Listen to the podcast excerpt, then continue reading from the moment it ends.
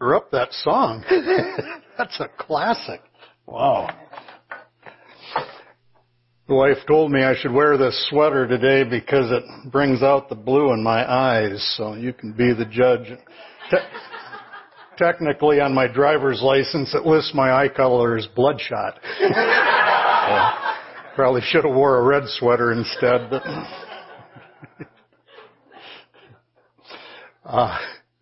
really excited with the topic that we're on today. Mike did that seminar. I told him I'd get up and give him a little break here today, and what a perfect topic to land on, because I'm excited about this because this gives us a chance not only to look at the New Testament, but a little bit of the Old, and especially to be able to go back and bang around a little bit in Genesis.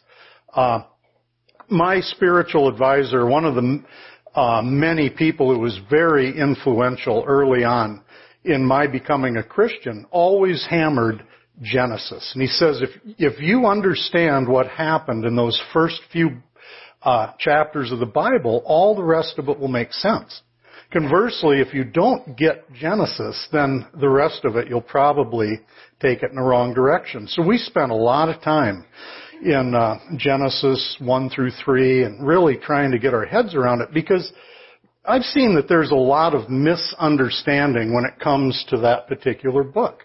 I know that Genesis has sparked all kinds of, there's all kinds of jokes that people use in Genesis. They're lame, you know, jokes like, Adam negotiating with God because he says he wants a suitable wife. And so he lays out all these things he wants in a wife. And she's got to not only be drop dead gorgeous, but completely compliant and always do what I want her to do and be very quiet and humble and not like to shop or spend money. And she's got to love football and other sports and be willing to let me, put car parts in the dishwasher and always let me have the remote control. So we asked God, what'll that cost me? And God goes, wow, that's a lot. That's going to cost you an arm and a leg. He goes, well, what can I get for a rib? Or there's the other one where the British guy, the French guy, and the Russian guy are standing there in that museum contemplating that famous painting of Adam and Eve in the garden, pre-fall, and everything's beautiful. And the British guy goes, oh, he says, they're Brits. He says, look at them. They're very stoic. They're proper. They're well-behaved. He says he's not even taking advantage and looking down at her in her nudity. He's looking her in the eye. He says, obviously British. And the French guy goes, no, he says, they're French. He says, look, they're naked and they're in a garden enjoying nature and they're frolicking. He goes, they're French. And the Russian goes, comrades, you're both wrong. They're obviously Russian. He says, look at them. He says, they have no shelter. They have no clothing. All they have is one single apple to eat, and yet they believe they're living in a paradise. Oh, obviously Russian. I didn't say they were funny jokes, but Genesis has been the butt of a lot of jokes. It's been the butt of a lot of misunderstandings. It's amazing what people believe. You know, they talk about Adam and Eve eating an apple. Well, technically the fruit in the garden had nothing to do with an apple, but it sparks bad theology. It sparks conspiracy theories. I've heard people try to tie that non-existent apple to Apple computers, and it's all about the technology, man. That was a reference to Apple computers and all this technology we're supposed to stay away from. And there's other people that believe that what happened in Genesis was a sexual thing. People that actually believe, you got this naked guy there, and he's standing around this garden really bored, right? And then this naked girl comes along. Next thing you know, sin happened. And so they really try to tie it to human sexuality. And there's just all kinds of misunderstandings and misconceptions in that book. So, again, I'm really happy that we're able to go back and look at that, because today specifically what we're looking at is comparing and contrasting Adam with Jesus Christ. It's really interesting that the Bible refers to Adam as the first Adam or the first man and refers to Christ as the last Adam. Kind of an interesting term for Jesus Christ. So today's passage, we're going to read out of Romans 5, the 12th verse to the end of the chapter. And this is what we're going to talk about today. It starts off Romans 5:12. Therefore, just as sin entered the world through one man, and death through sin, and in this way death came to all men because all sinned, for before the law was given, sin was in the world. But sin is not taken into account when there is no law.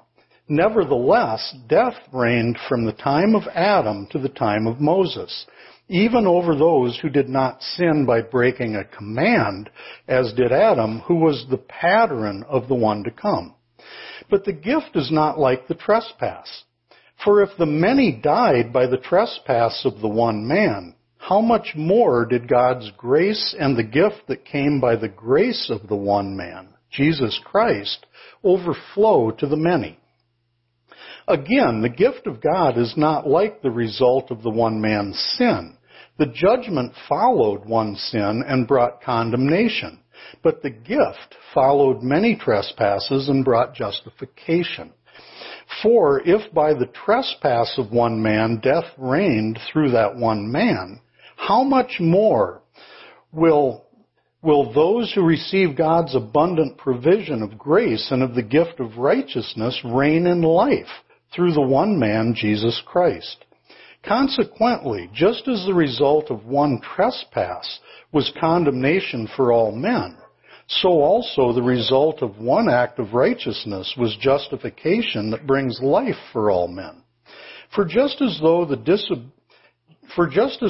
disobedience of the one man the many were made sinners, so also through the obedience of the one man the many will be made righteous.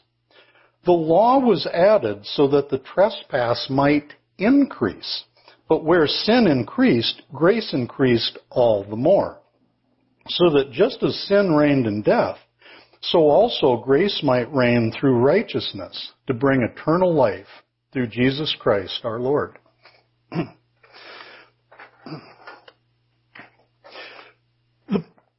The one part of this verse that we read is, or this passage rather, that I think really provides a solid foundation for understanding what's going on in this is that one line buried in here where it refers to it refers to Adam. It says here, Adam, who is a pattern of the one to come.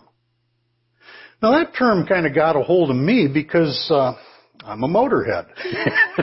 And understanding a little bit about cars and manufacturing and design, what a pattern turns out to be. There's different words you can use in manufacturing for that. You could use terms like a mock-up, a prototype, a sample, a model, a fabrication. Oftentimes what you do in manufacturing is you will design a one-off thing, and some of it might just be a pattern, something like if you're welding a new patch panel into a rusty fender, you might cut one out of cardboard and trim it to get it the right size and shape. That's a pattern before you go and make one out of rigid steel. Or it might be more of like a prototype, where you might make a one-off of something that actually works and runs, but yet it's not your final product, and you're going to test it and decide what works and what doesn't. So you might come up with a prototype, or you might make a smaller model of something. Bridge builders make small ones before they build the real one. But whatever it is, it has more to do with the design phase versus the completed one. And when the Bible in this passage refers to Adam as a pattern or a prototype of one to come, that's curious, isn't it? Because if Adam was some type of a prototype or some kind of beta testing, then it raises the question, why? I mean, did that benefit God somehow, or he had to test mankind before he came up with Christ? Or, see, I don't really believe that God is the type of engineer where he doesn't understand what he's doing. I think he's fully capable of doing a one and done on anything. So I really have to believe that by creating Adam before Christ, it was much more for our understanding and our benefit rather than for his own. See, I really believe that what God created in Genesis, not just with Adam, but the whole scenario in the garden, was more for our understanding. Because if it wasn't for doing that before Christ, it would really be hard for us to go back and say to God, well, why didn't you try this? Or why didn't you try that? That's why I really believe the entire Old Testament is one communication from God to us, showing us everything that didn't work with us. All the things he tried that didn't bear fruit. So then, when the New Testament and the New Covenant came along, he could finally reveal the only thing that did work. But if you look at all the failures, some people get back in the Old Testament and they go, well, look what God did to man. When really we should see it through God's eyes. Look what man did to God. Look at our failures and how God was the one that kept trying to save us and restore us. So, with that angle on it, somebody asked an intriguing question one time in a study we were doing. They said, how many humans has God created by now? And your head might go, well, God, was there 7 million people on the planet? How many millions? But really, he said, no, I think the answer is 3. God created Adam. Out of Adam, God created Eve, and then his only begotten son, Jesus Christ, who wasn't created, and we'll get into that. But other than the human lives of Christ, Adam, and Eve, everybody else really was created by man, not God. It's interesting to me, if you get into the genealogy of Christ in Luke 3:38, it talks about Enosh, the son of Seth, the son of Adam, and then it refers to Adam as the son of God, just like Christ. Adam, the son of God. But does that make him up there with Jesus? No, I think it simply means that Adam had no earthly parents. God created him. So in that respect, he was God's son. But in Genesis 5:1-3, it also says, when God created mankind, he made them in the likeness of God. Adam and Eve were created in God's image, God's likeness. But then it goes on to say, he created them male and female and blessed them. And he named them mankind, Adam, which is what the word means, when they were created. When Adam had lived 130 years, he had a son in his own likeness, in his own image, and he named him Seth. So you see, unlike Adam and Eve, who were created in the image and likeness of God, every human after that is more created in the image and likeness of our earthly parents, Adam. Now, granted, I believe we all retain certain vestiges of God in us. I think we all have an appreciation for beauty. I think that's a God thing. I think we have an appreciation for life and for nature. I think those are God things. I know that we all have a God-given need to create, just like God is a creator. But I think we all need to create something out of nothing, be it through music, through art, through construction, putting up a building that wasn't there before, or fixing things, making a car run that didn't run before. It scratches a certain divine itch in us, where we step back just like God, and we look at it and go, it is good. I mean, I do that in my shop. When I'm fixing a car or was restoring cars back then, I'd do something and get it done, and I'd pull up a chair and just sit in the garage and look at it for a while. And I just admire, how this came together. And I go, wow. But just like God, every day at the end of a day's creation, he stepped back and contemplated what he created. I think that's really a God thing. So I think we still have a lot, even in a fallen state, a lot of qualities and characters of God. But despite that, we also have a lot from our earthly parents, Adam. So, in the New Testament, it refers to Jesus as the only begotten Son of God. What's that word begotten mean? Now, some cults will tell you, well, that means God created Jesus, and they go in a whole different direction. But the word begotten in the Greek, I'll probably pronounce it wrong, but it's actually monogenes, but it's a Greek word that means the only one of its kind, unique. So, in Hebrews 11:17, God referred to Isaac as Abraham's only begotten son. Well, that's kind of crazy because he had other sons. So why is that one son special? Why is he begotten? Well, it's simply because it wasn't how he was created. He was the only son that he had with Sarah. But it also had to do with he was the son of the covenant that they made. So it was a relational thing. And that's what made him unique. And in the same way, what we're going to learn is that Adam and Christ both were created, or both retained certain qualities, but as we know, Jesus wasn't created. He's God, fully God. He's always been here. He's always been alive. But he wasn't always alive in a human body. And you see, he voluntarily came to this earth and entered into a human body to achieve a certain mission. But that doesn't mean he was created in entirety. It just means that in his body, that was a new deal. Now, Adam, on the other hand, was a created being, and we read the account of how he was created from the dust of the earth. And the Bible says that, and this is out of Genesis 2:7, it says that Jesus has always been alive, but Adam became alive. Genesis says, "Then the Lord God formed a man from the dust of the ground and breathed into his nostrils the breath of life, and the man became a living being." Now notice when Adam, it says, became alive. It was when God breathed his spirit into Adam. He became a living being. So that's kind of interesting because this is the way, I love how simple this was explained to me years ago. It says there's three different levels of life: physical, mental, and spiritual. Simple.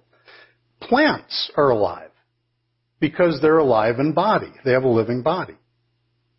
Animals are alive because they have a living body, but they also have a living, what I would call a soul. Anybody with pets knows that animals have a personality. They have likes and dislikes. They have emotions. I know I've seen animals display jealousy towards each other. I've seen them get angry. I've seen them get scared. I've seen them retain memories. I've seen them, almost like expressing love and affection. So they have personality, and that's what we would call a soul. But man was unique, and we were supposed to be alive not only in body and soul, but in spirit. So Adam was created alive, unique, in body, soul, and spirit. God breathed his spirit into Adam. And what happened when God said, if you eat this fruit of this tree of the knowledge of good and evil, you will die? The first death was immediate. It was a spiritual death. Because I believe what happened at that instant was that spirit inside of Adam left his body. Now, God didn't leave him entirely. He was still with him. He was still on him. He just wasn't in him. So he fell to a point kind of like animals, still alive in body and soul, but not alive in spirit. Now, if your soul is gone, your essence is gone, then what do they sometimes say even in medicine? If you're just being kept alive by a machine, they refer to you cruelly as a vegetable. But, that's just a blunt way of saying that you can even fall to just that level of only having a living body. But Adam was created alive body, soul, spirit. And you see, the restoration that comes through Christianity makes perfect sense to me today, because we are born devoid of spirit. Dead, the Bible says, stillborn spiritually. We were born reprobate, dead in trespasses and sins. And what the act of Christianity is to receive the same spirit inside of us that Jesus had inside of him. He was fully human just like us, a real body. He wasn't some apparition.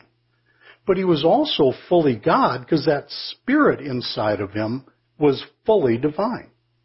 Now, if Jesus was just a physical guy but didn't have God inside of him, he'd be a great guy, but he wouldn't be Jesus. He wouldn't be a Savior. He wouldn't be God.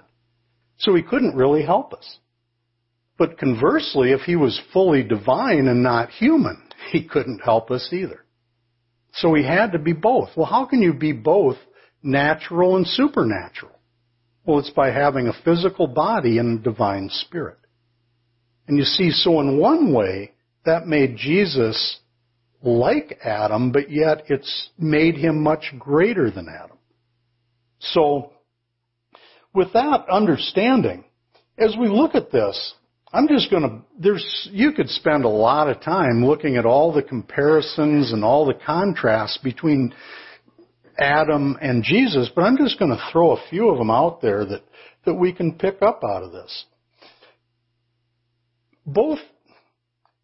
One of them is that Adam lost God's Spirit. When Christ came, he came to restore God's Spirit. Through Adam, it went out. Through Christ, it comes in. Another is, it's interesting that fruit is involved in both of these. The fall of man involved eating the fruit of a tree. But yet, Christ is referred to as the first fruits of what was to come. First fruits being something that was understood as when you made sacrifices in the Jewish culture. Some of the things that you would bring as an offering were the first fruits that you raised for the year, your crops, and you would give those up. So Christ was referred to himself as the first fruits. He was the initial sacrifice that was given back to God. So another thing is that Adam is the person who ushered in law, where Christ was the one that ushered in love. See, you've heard me say this before, but to me this is such a critical thing to understand, how all religion was born in the Garden of Eden. Because remember what the particular name of that tree was in the garden? It was the tree of the knowledge of good and evil. All religion divides things according to what? Rather it's good or bad, doesn't it? And that's what just separates a lot of religions. They have a different list of things that are good and a different list of things that are bad. That's what always amused me when I was on a church search and I went to all these different religious organizations all over town trying to figure out this Christianity thing. And I thought, how do they use the same book and come up with all these different rules? You go to one church and, just don't eat meat on Fridays. The rest of the week is okay, no meat on Fridays. And the next one, you can eat whatever you want, but you can't dance. Okay, I like this place, I like meat and I don't dance.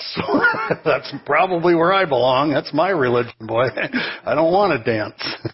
I couldn't dance if you were shooting at my feet. But, and then you go to a different church. You can dance, but you can't have musical instruments in church. I'm going, what page is that on? But, that's what they concocted. And so, but they have this list of good and bad. And you see, that's the essence of law. This set of scales, if you will, dividing good and evil, good and bad. Judging everything according to that's good, that's bad. If anybody's old enough to remember the old hee-haw TV shows, you know, and the guy in the barbershop would tell this story, and that happened. Oh, that's good. No, it's not. And then he'd tell why it was bad. And, well, that's bad. No, it's not. And then he'd turn around and tell why it was good. There's another similar story like that I always thought was rather interesting. An old German guy in World War I that had a son, and they were very poor, as all the farmers were in Germany at that time, because they didn't have tractors. They could only farm a small plot of land. The land was rocky, so it was hard to plow. And if you had a beast of burden, like a horse or an ox, you were very rich and very blessed, because then you could hook a plow up to that horse or whatever and pull it, and you could farm more land and raise more crops. And one day the farmer's son corralled a wild stallion. And all the villagers came out to tell the farmer how good it was that he finally got an animal to do farming with. And that's really good. And the farmer goes, but is it? And then the next day his son's out trying to tame this wild horse, and he gets bucked off and breaks his arm. Now all the villagers come out and, you know, to share the guy's sorrow. And we heard your son got a broken arm and from that horse, and it's sad. And, you know, that's a bad thing. And the farmer goes, but is it?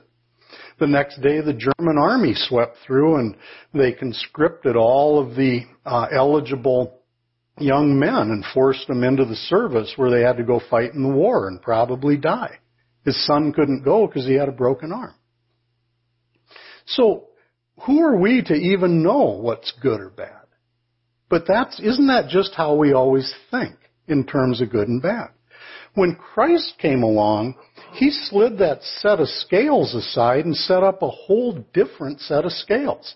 He wanted nothing to do with good and bad. You know, you've heard me say before, one time or a couple of times, somebody called him good teacher, and he actually kind of went off on him. He didn't want to be associated with goodness. He didn't say, follow me because I'm good. He said, follow me because I am the truth. I tell you the truth. Over 100 times in the King James, verily, verily, I say unto thee, which translates into I tell you the truth. And later, I am the truth, the way and the life. See, his scales didn't say good and bad. They said truth and deception. And he said, avoid the devil. Why? Because he's bad? No, because he's a liar. It says about him, he said he was a liar from the start and the father of all lies. And when he lies, he speaks his native tongue. See, once you know somebody's a liar, don't believe them. Durr. Why would we believe somebody who lies? But really what I learned is the only, if you want to go into the comic book version, but the only superpower, if you will, that the devil has is he's a really good liar. He can't jump off on you in the middle of the night. He can't make you do anything against your will. He can't jump into your body like some of these crazy Hollywood things, jump in you and control you without your permission. There's so many things as a created being he can't do. But the one thing he can do is lie. Obsessions, illusions, delusions, fantasies, fallacies, half-truths. See, every sin ever committed started with a deception. A promise that if you do this, this is going to happen. So we do it and get a whole different result. What happened? We were lied to. We were sold a bill of goods that never got delivered on our dock. We got ripped off. And you see, that's the nature of deception. So Christ came to say, follow me because I'm telling you the truth, and avoid that side of things because it's based in deception. The original sin in the garden started with lies. For you shall be as gods, and for surely you shall not die. Think of how crazy that was for Adam and Eve to even buy that lie.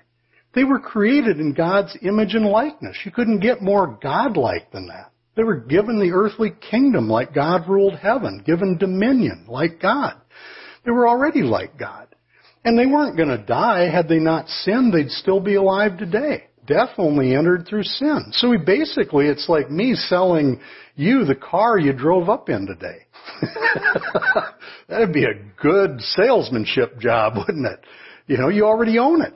But yet you're going to pay me and I'm going to sell it back to you. It's crazy. You wouldn't go for a deal like that. They did. They gave up everything they already had to gain two things they already had, and then they lost the things they already had. Nuts. But that's deception. And that's how we end up in the state we do, is we buy the lies. So, with that, we start to understand how Adam ushered in law and religion with that understanding, the knowledge of good and evil. Christ ushered in a different set of scales of truth. And with that truth comes love and grace. Another way is that's kind of interesting is not only is fruit and some of that a commonality in this, but trees are too, because it was through that tree in the garden that death came. Spiritual death and eventually physical death. But it was also a tree that ushered in life for us, because they often refer to Christ's cross as a tree made of wood. So he died on a tree. But through that tree, see, the cross of Christ is not usually thought of as an instrument of death so much as an instrument of life. Life for us. So through that tree, we gain access not to death, but to life. And as an extension of that, remember the other tree that was in that Garden of Eden? The tree of life. And you see, this is another thing that blew my mind about Genesis, is because after the fall, remember that story of how God ushered Adam and Eve out of the garden, and he put those flaming swords at the entrance so they couldn't get back in, and stationed guards there in the form of angels to keep them out. And I'm thinking, dude, flaming swords? He must have really been mad. But you see, it wasn't his wrath and anger that caused him to go to those extreme lengths. It was his supreme love. Because the tree of life was still in the garden. And Genesis is very clear. The reason they had to get out of the garden is, had they eaten the fruit from the tree of life after the forbidden tree, they would have been cursed to live forever in a fallen state.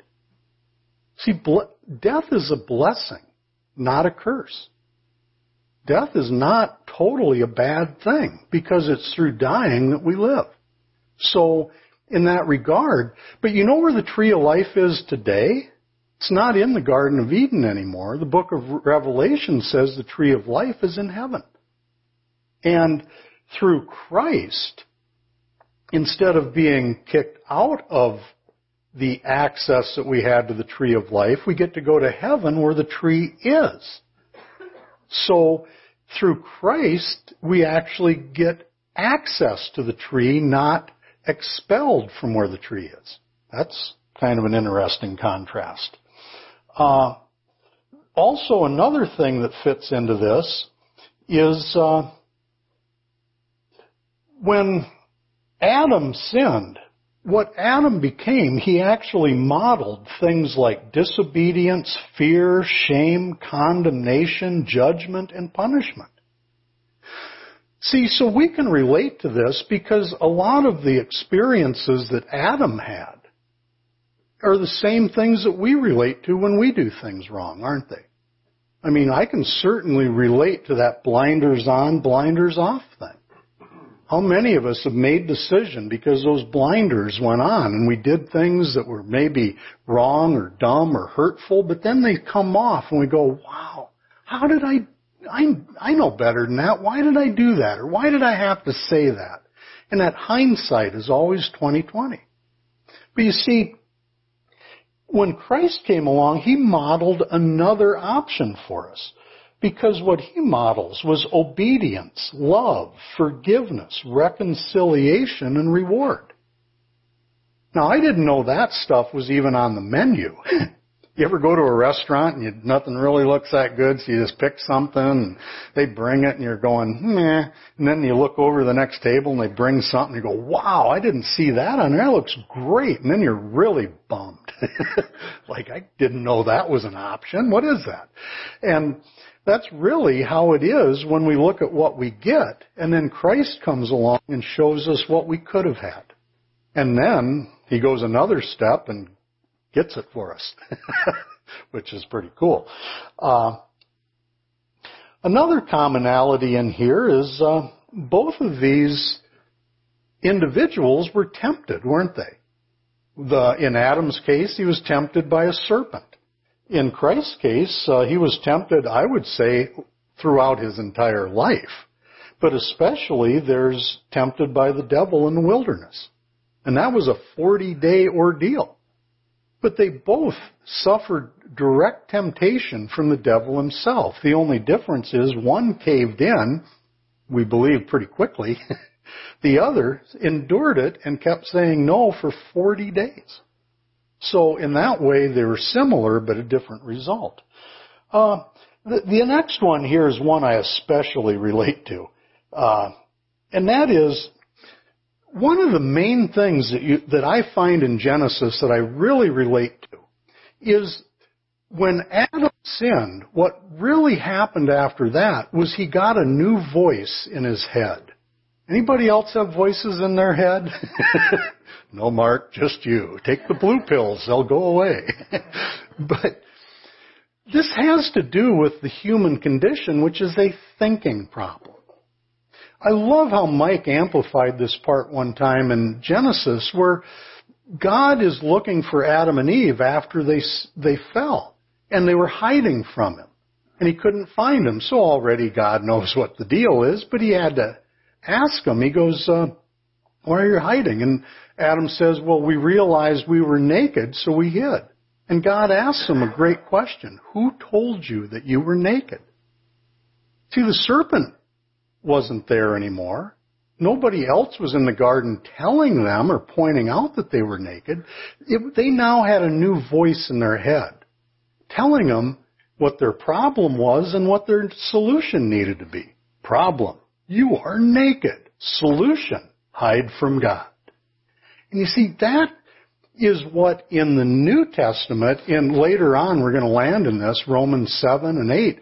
But Paul, talking not only, he called that his lower nature, but the full term he used was your lower nature through Adam. Your lower nature through Adam. Sin within, that voice in your head, 24/7, tempting and accusing you. Do this. Oh, how could you do that? Do this other thing. Oh, you rotten person, how could you have done that? Oh, now do this other thing. Oh, how could you do that? You're a bad man, bad person. And you see, that is the human condition. Lower nature through Adam. Now, ironically, I thought if I came to Christ and did this Christian thing, I was going to lose that voice. Instead, they want to add another one. But if I learned today, if I can get it down to 3 voices in my head, that's as good as it gets.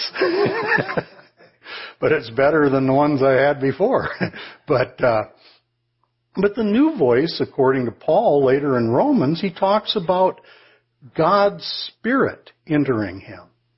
And it's not that God hasn't always been communicating with us, but it's a source of inspiration and direction becomes an ever-increasing force in our life, but it starts in our head. Sometimes, because you see, like I've often said jokingly, some people picture it as a little devil on one shoulder and a little angel on the other. I think I was born, I just had 2 little devils. Let's get drunk and raise heck, yeah! Good idea. It was actually progress when I had that other voice going, I don't know, dude. That might be stupid. But eventually, that other voice never goes away, but thank God it doesn't have control. And you see, it doesn't stop lying. The progress is when it lies, I know it's a lie. We start thinking about our thinking. we start separating it.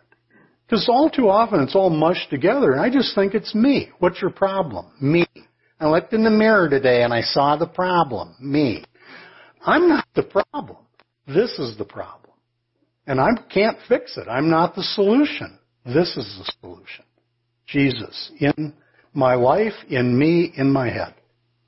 And you see, that's the difference, is they both wanted to add a voice, or they both ended up adding a voice in our head, but one was negative and one was positive. Another thing that's interesting is, just like in Genesis, Eve was given to Adam as a companion. In the King James, it uses the word helpmate. Helpmate. Kind of an interesting term, isn't it? Helpmate. And it was a helper for him. Not only a companion, but somebody to work alongside of him and to assist him. Well, that became his bride. And where did she come from? From his side, from a rib. Remember what happened to Christ when he was crucified. Man pierced Christ in the side, and out of that flowed blood and water. But you see, what flowed out were symbols of the church, his spiritual bride. Ooh. But that's a comparison of Adam's bride coming out of his side versus Christ, his church. The symbols of his church. You know, blood. Blood can represent life, as Mike says. Sacrifice in the Jewish culture. Blood had to do with atoning for sins. Communion. What is communion? The body and blood of Jesus. It represents the flesh, humanity, and the blood.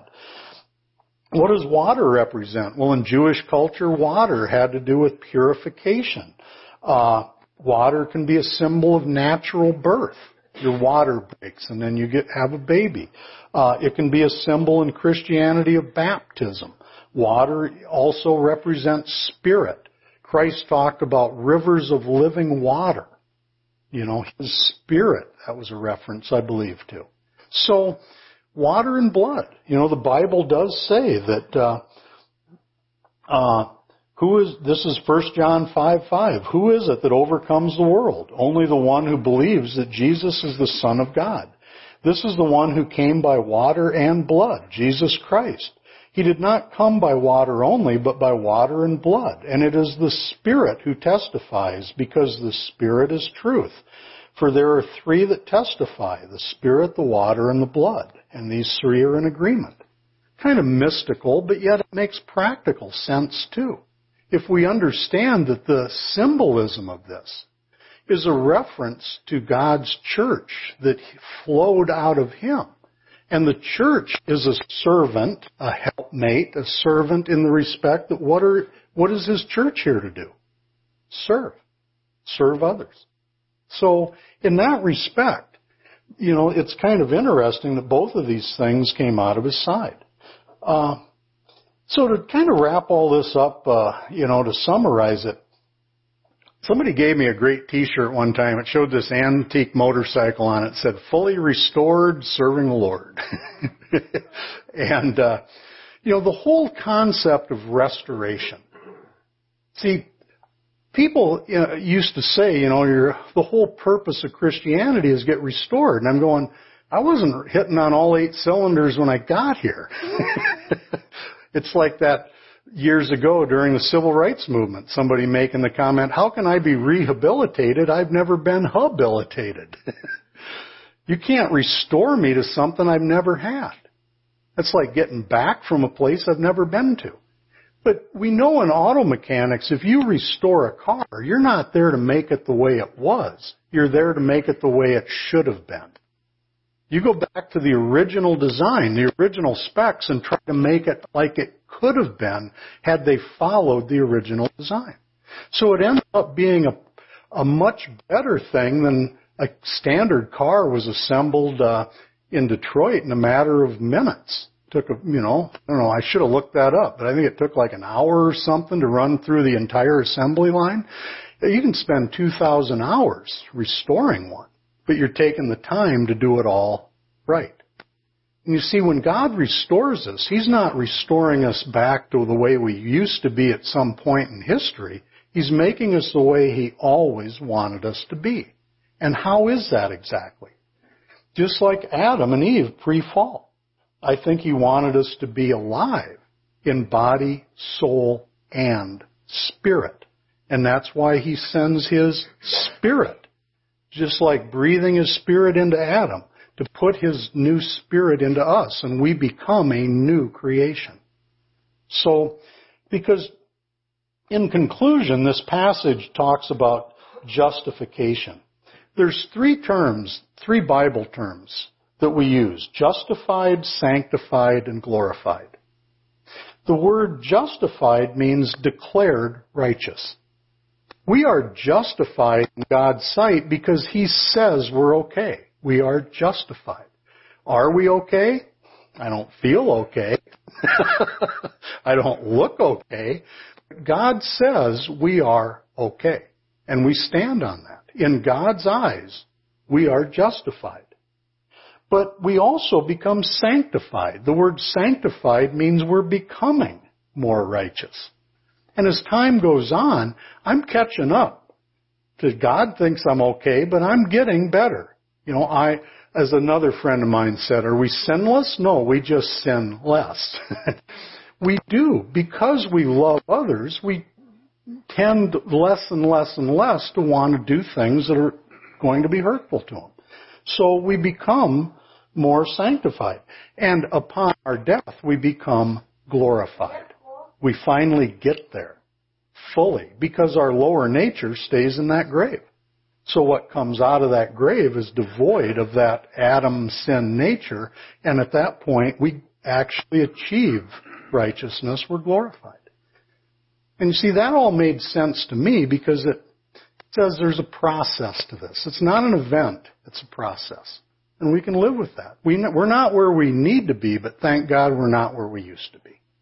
With that, we'll bring the worship team up and close this out. Because the last point of this, you know, is I can't close this without referring briefly to that part Mike always hammers on about how the law was given so that sin might increase.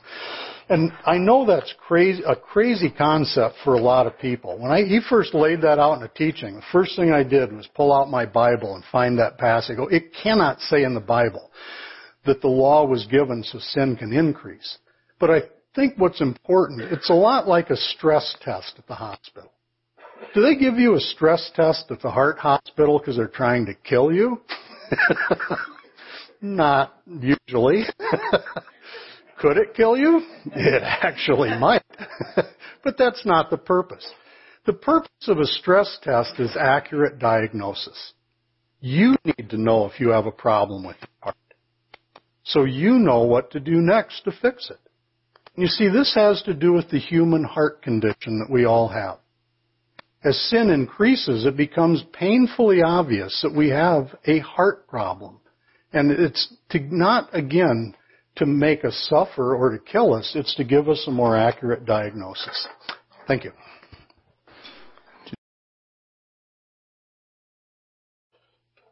We'll just pray and we'll get out and enjoy this beautiful day.